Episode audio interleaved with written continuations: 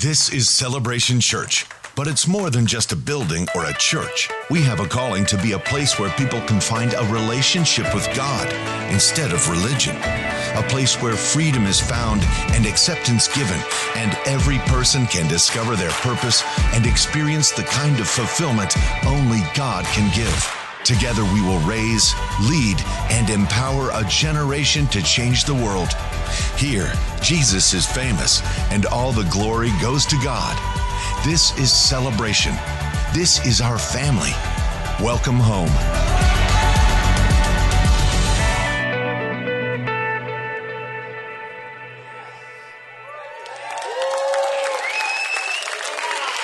From our Appleton or uh, Fox Valley campus, good to have you with us, as well as those online, for our first Wednesday of the year, fall, which is actually on the second Wednesday because of Labor Day, blah, blah, blah, blah, blah. Anyway, so here we are. The band, I don't know about you guys down there, but man, the band was smoking up here. I mean, look at it. Know, during the summer, you know, you go around Wisconsin, you hear these different bands and they're jamming and stuff. I tell you, there is nobody that can hold a candle to these boys, man, when they rock it out. I mean, it's the best music. You want good music, you should be in church because we're killing it. Yeah. In fact, it was so hot and smoking, I feel like I'm going to depress everybody now preaching. Bring the band back. Shut up. Tell the ball guy to shut up. Anyway, uh, so we're, we're starting uh, on, on first Wednesdays. I want to do something a little bit different we've never done before. And uh, for some of you, uh, it will be completely new. Others, kind of maybe some clear things up. I want to talk to you about the Bible. All right? So, what does that mean? Not necessarily quoting from the Bible so much as just to tell you about the Bible. So you can understand what it is, where it came from, why is it structured the way that it is. Uh, eventually, we want to go back and make, particularly the Old Testament, make sense. Because what's really jacked up about the Bible is it's not in order. It's all over the place. So if you start from the beginning, start reading through, you're gonna go, what? I don't understand. So uh, there are great, uh, you can actually find uh, Bibles that are, they put them in the right order, chronological Bibles. It would actually be help, easier to read, but the jumping around and, and, and whatever. So we will start at least with one scripture tonight. Um, this is in 2 Timothy, the third chapter, verse 16. It says, All scripture is God breathed and is useful for teaching, rebuking, correcting, and training in righteousness. The NIV version says it is God breathed. King James, inspired by God, all kinds of the, the idea that God has breathed his truth and his life into these words that we can read and draw life from. So, anyway, let's talk about the Bible. What is the Bible? Where did it come from? Now, the Bible is not actually one book. It looks like when you go buy it, it looks like one book, you know, read the Bible, but it's, it's not really one book. It's, uh, it consists of 66 books or writings or letters, as it was in the New Testament. We call them books just for the simplicity of referring to uh, what we're talking about. But uh, so the, the traditional count of the books throughout the vast majority of Christianity, it's 66 books, okay? Um, there's 39 in the Old Testament, 27 in the New Testament. Now, the Roman Catholic Church is a little different because they always got to be different. God bless them. So, uh, their Bible isn't 66 books, it's 73 books because they include seven books uh, from an Old Testament era, uh, kind of like where the Old Testament ends and ours and before the New Testament begins, that sort of thing. Uh, they're referred to as the Apocrypha. And I'll explain that a little bit later, or, what that is. And then the only other collection of Bibles that uh, I studied about, read about, is one called the Ethiopian Orthodox Church. They have 81 books in their Bible, two which are considered pseudepigrapha, heavy on the pig, because they are considered false by virtually everybody else. So, why the Ethiopian Orthodox Church decided to include these, we have no idea. The good news, it's a small group. So, anyway, uh, now the word Bible actually never appears in the Bible. All right? Um, Uh, the first Bible that was actually translated into English uh, is the Wycliffe Bible. Uh, that was back in 1300s, mid 1300s. And what they did is they wanted to, up to this point, initially everything was in Greek. The New Testament was written in Greek, and the Old Testament written in Hebrew. And if you couldn't speak and read Greek or Hebrew, you're just out of luck. You couldn't understand it. Then they eventually tried to make it all into one common language, which at the time was Latin. And, uh, and then the church really hung on to the Latin thing, particularly the Roman Catholic Church. Uh, when I was growing up, uh, they still did their services in Latin. It's considered a dead language. Nobody in the world speaks it except Christians who don't want to change. So these guys were hanging on to it, the whole thing, and then they finally had, you know, maybe we should put this in plain language. so they finally did this. There are still real hardcore purist Roman Catholics who think the uh, putting it into English is just a horrible, horrible thing. And in the small groups, they still do it all in Latin, which is fine if you speak Latin. Uh, and virtually nobody does today. So what the Wycliffe Bible did took the uh, what is called the uh, uh, Latin Vulgate uh, and decided to translate it into English. Now they were really paranoid because no one had done this before. They they were really cutting edge. Uh, in fact, a lot of people got mad at them for doing it, but they wanted to put it in this case into English. They called it Middle English, a very older form of English. If you try and read it, it's really hard to read you know, you think these and thous are bad in the King James. This, this, is way beyond that. There's all kinds of stuff in the way they wrote their words and stuff. But what really set them back is because they wanted to be so true and not make a mistake in the translation, they translated the Bible uh, from Latin into English word for word. The problem is that anybody who speaks more than one language knows you can't just translate word from word from one language into the other. It just doesn't make sense. There's all kinds of stuff that takes on wholly different fields, whole different understandings, but they didn't want to make a mistake. So they translated word for word. So some of it's really hard to understand. There's portions that make absolutely no sense at all uh, when you're trying to read it in, in English. But anyway, the radical thing that they did was they at least presented the Bible. Now, it wasn't mass produced because the printing press still wasn't uh, uh, around. But uh, they wanted to get it into people's hands so they can start to understand it more. Now, the powers that were there at the time, in this case, the Roman Catholic Church, very much objected to the Wycliffe Bible because they uh, thought that the common person couldn't understand. You see what I'm saying? Uh, it's, it's, part of it is kind of a, it's not so much a religious arrogance, I don't think, it's just an intellectual arrogance. You know, there's people, if you ever run into some of these and I know some highly educated people with big degrees and just down to earth as they can be. But then you got a whole bunch of pinheads that just are convinced you're not worthy of their presence. And you're clearly not educated enough to understand what uh, is going to be said. So a lot of that was happening at the time. They were convinced people could not understand if they read the scriptures themselves, it was just beyond them. But the reality is, as most of you have read the scriptures, it's really not all that complicated. There's few parts, you know, where you kind of go, Yee, what, is, what does that mean? And, and there's a few parts still to this day, nobody knows what it means. uh, does that bother me? No. I have a hard enough time doing what I do understand. So I just keep focusing on what I can do and don't try to get caught up in what I don't understand uh, in the Bible. So they started this really a revolution of uh, reading. And then what they discovered was what they feared to a great degree is that as they were reading the scriptures, they started realizing that what they were reading wasn't what they were being told. And that was the fear for the religious power controllers, right? They had their certain way of presenting the gospel and, and religious doctrines and stuff like that.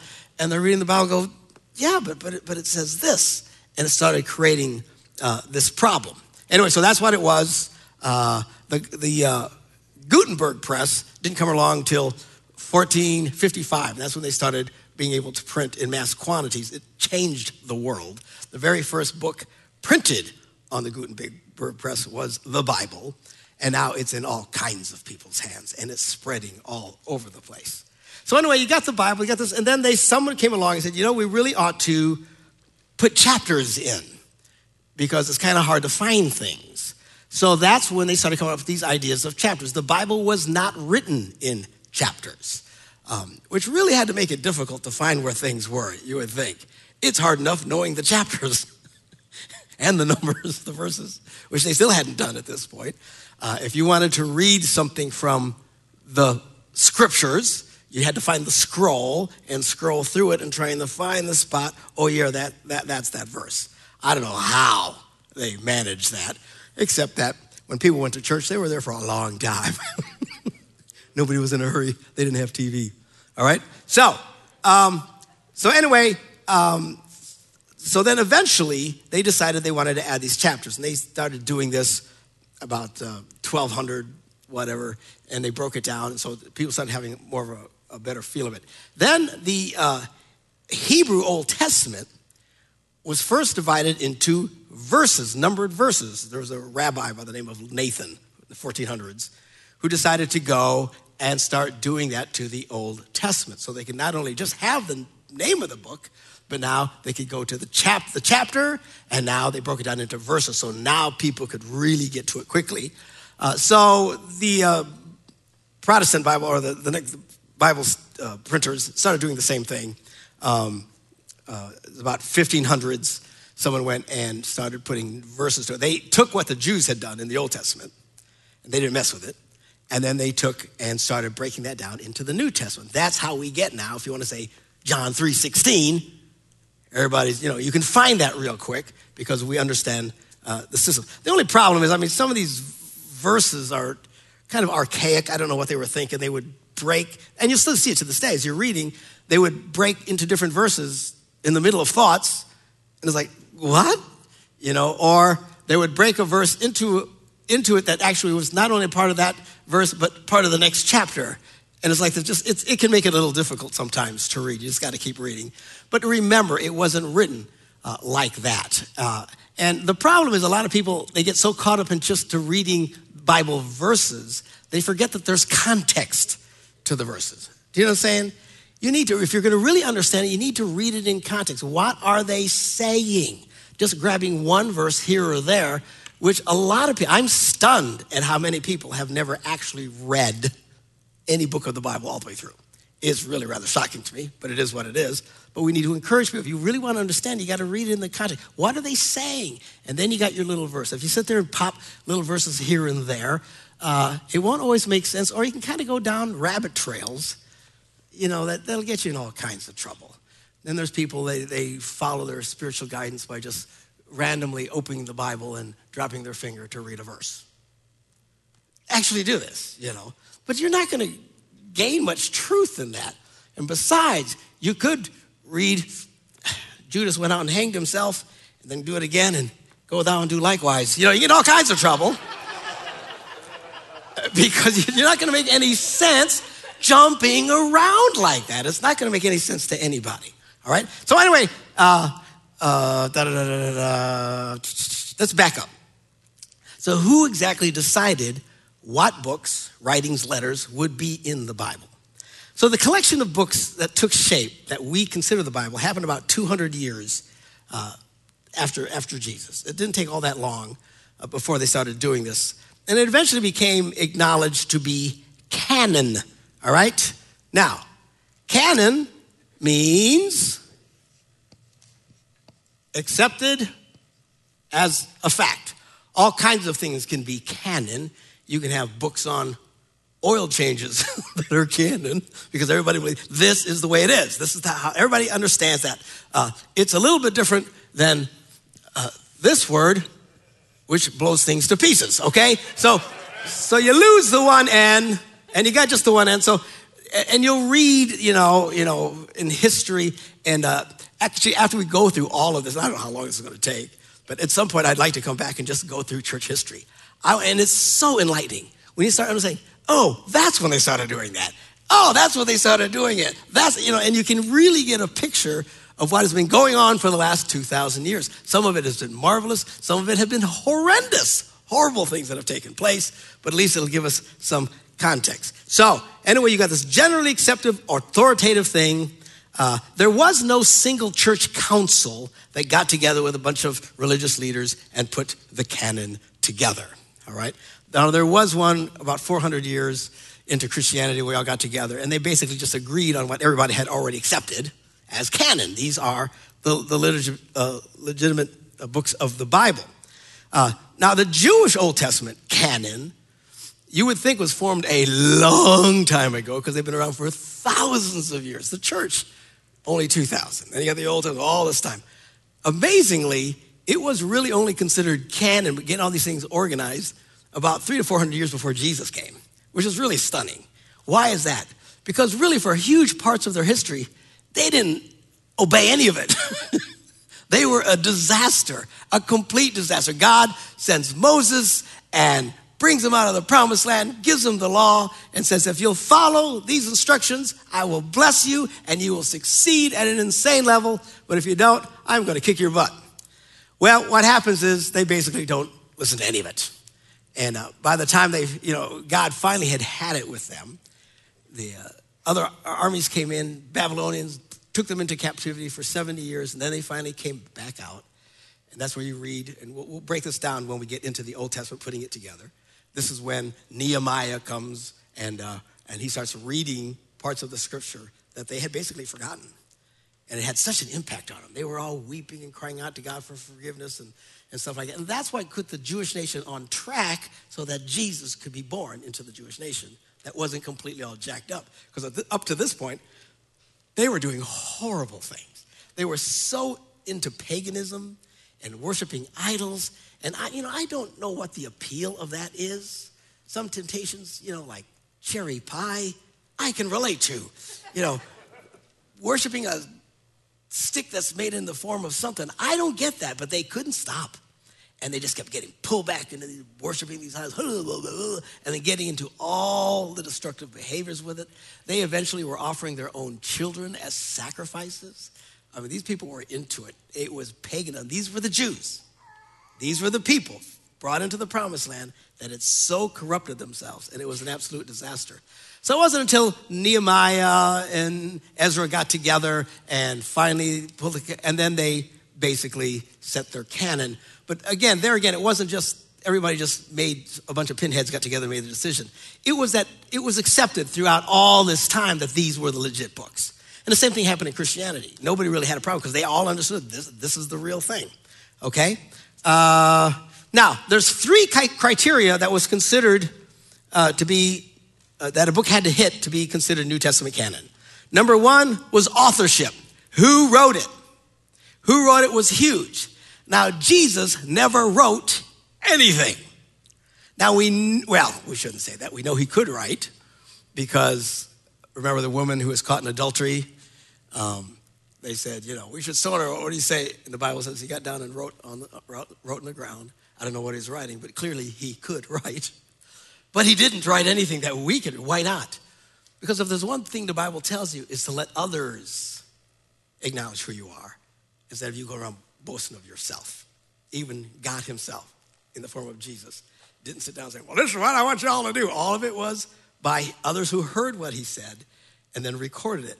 So uh, the authorship was huge, and primarily it was the apostles. If you were an apostle and they could find something that you said that had huge sway, uh, obviously the Gospels Mark, I'm sorry, uh, Matthew, Luke, and John were all apostles. The only one that wasn't an apostle was Mark. Well, why did that make the cut? I'll tell you in just a second, but one of it is that uh, he apparently, according to tradition, was uh, worked very closely with Peter and was an interpreter for Peter. What language? I don't know. But anyway, that he wrote Mark.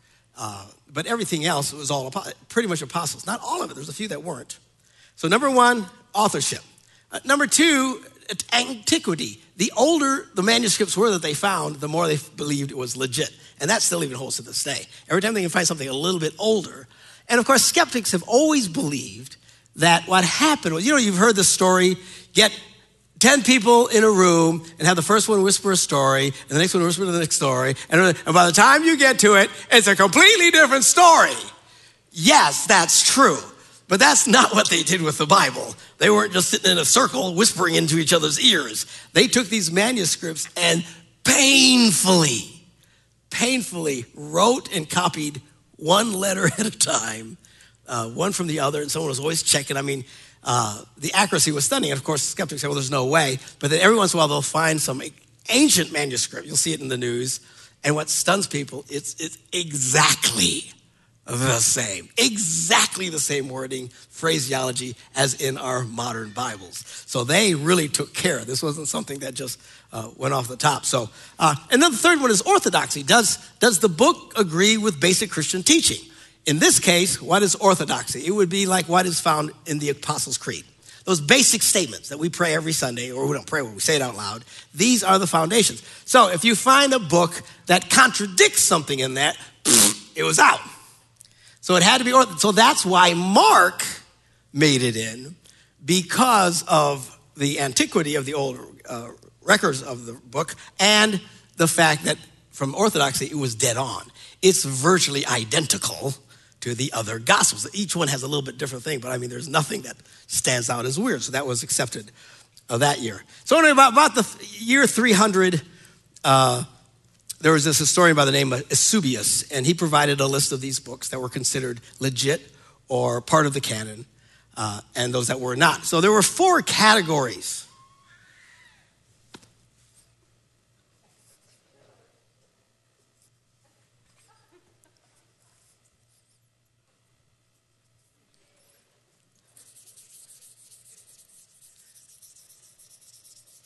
Class, are you awake? Yeah, half of you are thinking, put the band back up there, man. I don't know what things going on. Okay, so there were there were three categories. There's recognized, Z E D. Uh, what's the other one? Uh, disputed. This is kind of a fun one. And then spurious. Let's see if I can spell that. Spurious. Is that right? then heretical. Heretical. One of the things you can say about these guys that did manuscripts, they didn't write like me. I mean, the, the, when you read, if you look at some of these things, the penmanship is unreal. I mean, with exact detail, they copied word for word. It's really rather fascinating. So, anyway, the recognized books were the four Gospels, the book of Acts, all of Paul's letters, anything that said, I, Paul the Apostle, it was automatically put in, and then First Peter and First John. That was the initial boom. That's a group. Everybody recognized this primarily because of the authorship. Then you got the disputed books. and uh, some of these uh, have been were disputed for a long time, and some are even disputed to this day, oddly enough. and uh, those includes the book of James and Jude and Second Peter and Second and Third John. They didn't have a problem with First Peter; they had a problem with Second Peter. That's disputed. They didn't have a problem with First John; they had a problem with Second and Third John. And the reason for that is because of this antiquity question. Nobody had any record, early records of those other ones until they were found much later. Obviously, by the time 300 came along, they were then accepted, and it's still part of our Bibles today, but initially they really struggled with it. Uh, James and Jude were problematic because of authorship, because neither one of them were apostles. And virtually everybody else is an apostle. Who are these guys? Well, James, uh, the book of James, was written by Jesus' half brother. Okay? So Mary and Joseph had other children after Jesus, and that was his half brother, James. And Jude, you ever read the beginning of Jude? Jude, an apostle or, or a servant of Jesus Christ and brother of James. so we got the two, two of Jesus' brothers, basically half brothers that were in this. I, some people had to struggle with it because they thought, you know, maybe nepotism was going too strong or something. I don't know. Uh, and it shows a little bit of humility because if I'm Jesus' half brother, I'm saying, Mark, Jesus' brother. Joseph and Mary, mom, mom and dad, I'm the man. And none of them say that. James doesn't say anything. He just says he's a servant of, of God. But we know from the book of Acts that he was one of these the brother of Jesus. And Jude won't bother to say that he is Jesus' brother. I'm James' brother. A level of humility that I have yet to recognize in my own personal life. now, one of the big disputed problems was the book of James. And the one who really had a problem with it, and when we go and do the history of the church, the timeline is fascinating. When you get to the Reformation, this is when finally Protestants came to life. Because Martin Luther, at this time, by this time, the Catholic Church had so corrupted itself, and even Roman Catholics to this day will admit they were totally corrupted. They don't think that Luther and everybody should have split off from them. They should have stuck around until we fixed it. Yeah, yeah, everybody said, this is crazy. We're not gonna. And besides, back then, you couldn't disagree with anybody.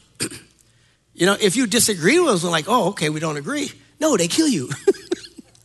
or, or torture you, or, you know, light you on fire and see if you burn. if you don't burn, you're a witch. If you do, if you don't burn, you weren't a witch. Guess you wasn't a witch, you know? I mean, how horrible. I mean, and it wasn't just the Roman Catholics. I remember watching this documentary on, on the story of Martin Luther and all the Lutherans and stuff. It's really fascinating. Again, I'm looking forward to getting into this with you but uh, in the history of the church. But of course, they show the Romans being horrible and tormenting all these Lutherans. Oh, what horrible people. And then later, I went reading how the Lutherans tortured the Baptists. and they, the group tortured the next. That's why everybody got out of Dodge and came here. It's what motivated people to come to America. Why? Because you can disagree with people and not get killed. Now, based on Facebook and Twitter, I think that's coming to an end. Because I think pretty soon they're going to start killing you if you don't agree with them. They can't handle when you don't disagree with them. They go insane and, uh, and lose their ever loving minds. so, anyway, uh, who was I talking about? Luther. Luther. Yeah, yeah. So, Luther comes along and uh, Martin Luther. Now, that to young people, that's not Martin Luther King.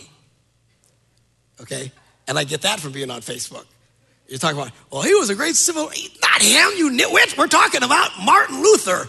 Martin Luther King was named after Martin Luther, who lived in the 1500s, not the 1960s. All right? So, anyway, Martin Luther, he was the one, it dawns on him all this religiosity, all this craziness that we're doing, and all these rituals and going through all the formal because everybody's trying to earn their way to God. He says it's crazy. This is not how it's done. This is done by faith. You're born again by faith. It's still what we preach to this day. God bless Martin Luther. And if you go to a church anywhere in the world that is not Roman Catholic, you pretty much can thank Martin Luther. He started this. It's called the Reformation, and it changed the world. It was dramatic, uh, breaking away from just the one uh, dominated uh, church to uh, Protestantism and stuff like that. Anyway, he had a problem with James. The reason is because James has this little section where he says, faith without works is dead, which is true. That's why it made the cut. Luther still had a problem with it 500 years later or 1,000 years later. He didn't think it should be in the Bible and said so openly. And I think in his version of the Bible, it's stuck in the back after Revelations or something like that. Because he just did it, because he thought this idea that you could do works to save yourself was heresy. Well, James doesn't say you do this to save yourself. Paul was very clear. We are saved by faith, through, by grace through faith. You can't earn it. You can't be good enough to earn it. This is done by the grace of God. So, uh, all James is saying, look, we can tell if you really have faith because you're doing something, right? Thank you for that. Amen.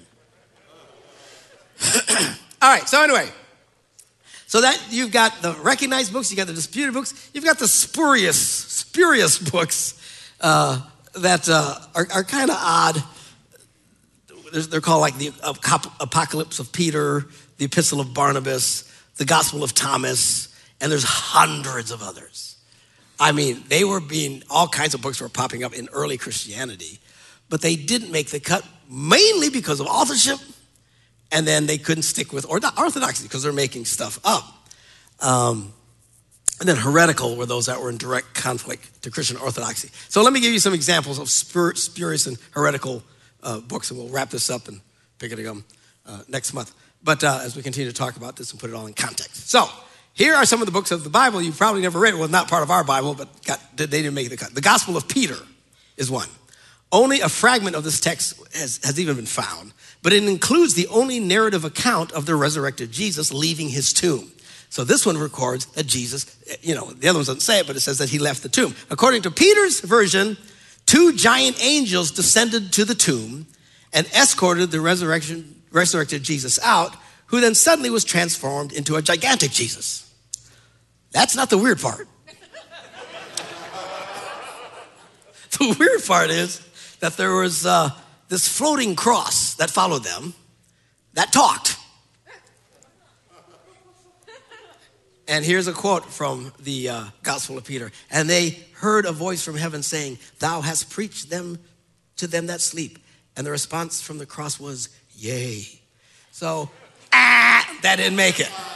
Uh, you got floating crosses that are talking. That ain't, that ain't making it. All right.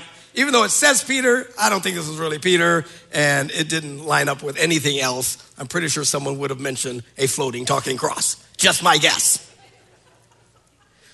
Then there's the Gospel of Mary. Now, this is not the Virgin Mary, this is Mary Magdalene. This wasn't discovered till fairly recently, like 100 years or so ago. Uh, and who knows where this thing came from. But uh, um, it says that uh, Mary Magdalene was not only referred to as one of Jesus' disciples, but perhaps his favorite one. In this text, after Jesus is resurrected, he relays esoteric teachings to Mary, who then tells the other disciples, and, and Peter says, Why are we listening to a woman? that wouldn't have gone over today very well. Anyway, to which Matthew responds, If the Savior made her worthy, who are you then for your part to cast her aside? Pretty legit, actually, right? Just because she's a woman doesn't mean you can't listen to her. And he said, Surely the Savior knows her well, and that's why he loved her more than us. Ah, that's why, you know, that's not the case. That, uh, I mean, Jesus can love whoever he wants, but they're just pulling this out of thin air. It certainly doesn't fit the, uh, uh, the standard of, uh, what do you call it, uh, antiquity, when it just pops up 100 years ago. Where did this come from? Okay. Um, here's a really odd one. This one's Enoch. First Enoch, which is one of these Ethiopian churches keeps it in. It's purportedly written by the ancient prophet Enoch, who was before the time of Noah, and uh, something that we'll mention when we show you the order of stuff real quickly. We won't go the Bible verse by verse like we did before, but this is just in pieces. Anyway, um, this text is famous for its description of the watchers. These were these fallen angels uh, that were mentioned briefly in the Old Testament book of Genesis. And it does. The, old, the book of Genesis said at some point, angels came down from heaven and made love to earthly women. Get your head around that. I don't even know what that's about. And from them came a uh, race of people that they called giants. They were very big. I don't know if this is where you get Greek mythology of all these guys who did all these incredible things and stuff. Who knows? The Bible doesn't tell us. As usual, it doesn't give us any details, just mentions it. Well, Enoch, gets into it in detail. And he says these angels came down, they lusted after human women, and, uh, and they created giant offspring, which agrees with the Bible. But then it says that Enoch also said the angels introduced evil into the world in the form of weapons, not that we know, magic, and sexy makeup. I know, right? I mean, I don't know what that would be. I'm kind of curious, I gotta tell you. Now, there are people who think that women should not wear makeup, uh, and that's why this was, was bad. Uh, Pastor, do you have a problem? No, no, no. If the, if the barn needs painting, paint the barn. All right? All right? so, but they, they were against it and came out. So, anyway, a lot of these things have. Here's the interesting thing you can still read these books. They're kind of fascinating to read. You can go online and look up some of these extra books of the Bible. You know, uh, I think the uh, Epistle of uh, Barnabas and stuff, so on and so. And stuff really interesting. And even the Apocrypha, which the Catholics put in, it's really not heretical. It doesn't really contradict anything. It's just the reason we didn't put it is because the Jews didn't put it in. And we were following their lead. We figured they should know. they were there. So they put all those Old Testament books in, but they didn't put these several in. Uh, some churches still read from them. They're really kind of interesting, actually, uh, if you ever want to read them and check out such stuff out. Okay, so anyway, there's a lot more to talk about, but that's just the foundation. We're going to get into this once we get the background of how all this gets established. Then we're going to go through and break it down and help you to understand what you're reading when you read the Bible. So, my appeal to you is when you come back next first Wednesday, bring a Bible with you. Bring an actual physical Bible, not one on your phone and something that's going to be splattered up there. In fact, I may not even splatter up there and make you read it. So, at least, even if you never use it again, at least by the time we're done, you're going to get a feel of where everything is and how this is all done. And, and, and it's kind of hard. It's more of a visual. If you don't have the visual, you're going to have a hard time comprehending uh, the layout of stuff. Okay? All right, so pretty basic, not the most earth shattering sermon in the world, but a teaching about the Bible. And we're going to continue this next first Wednesday. All right, let's all stand up. Father, we thank you for your kindness and your grace. We love you, Lord. We're so so blessed by the worship tonight, Lord. It is so fun to sing your praises and to celebrate the grace of God in our lives. Lord, you are so kind to us, and we greatly appreciate it. We ask now you bless all those who have gathered here tonight, those who've watched along our campus down in the Fox Valley. Bless all those who go now in Jesus' name. And everybody said, Amen. Amen. Bye bye.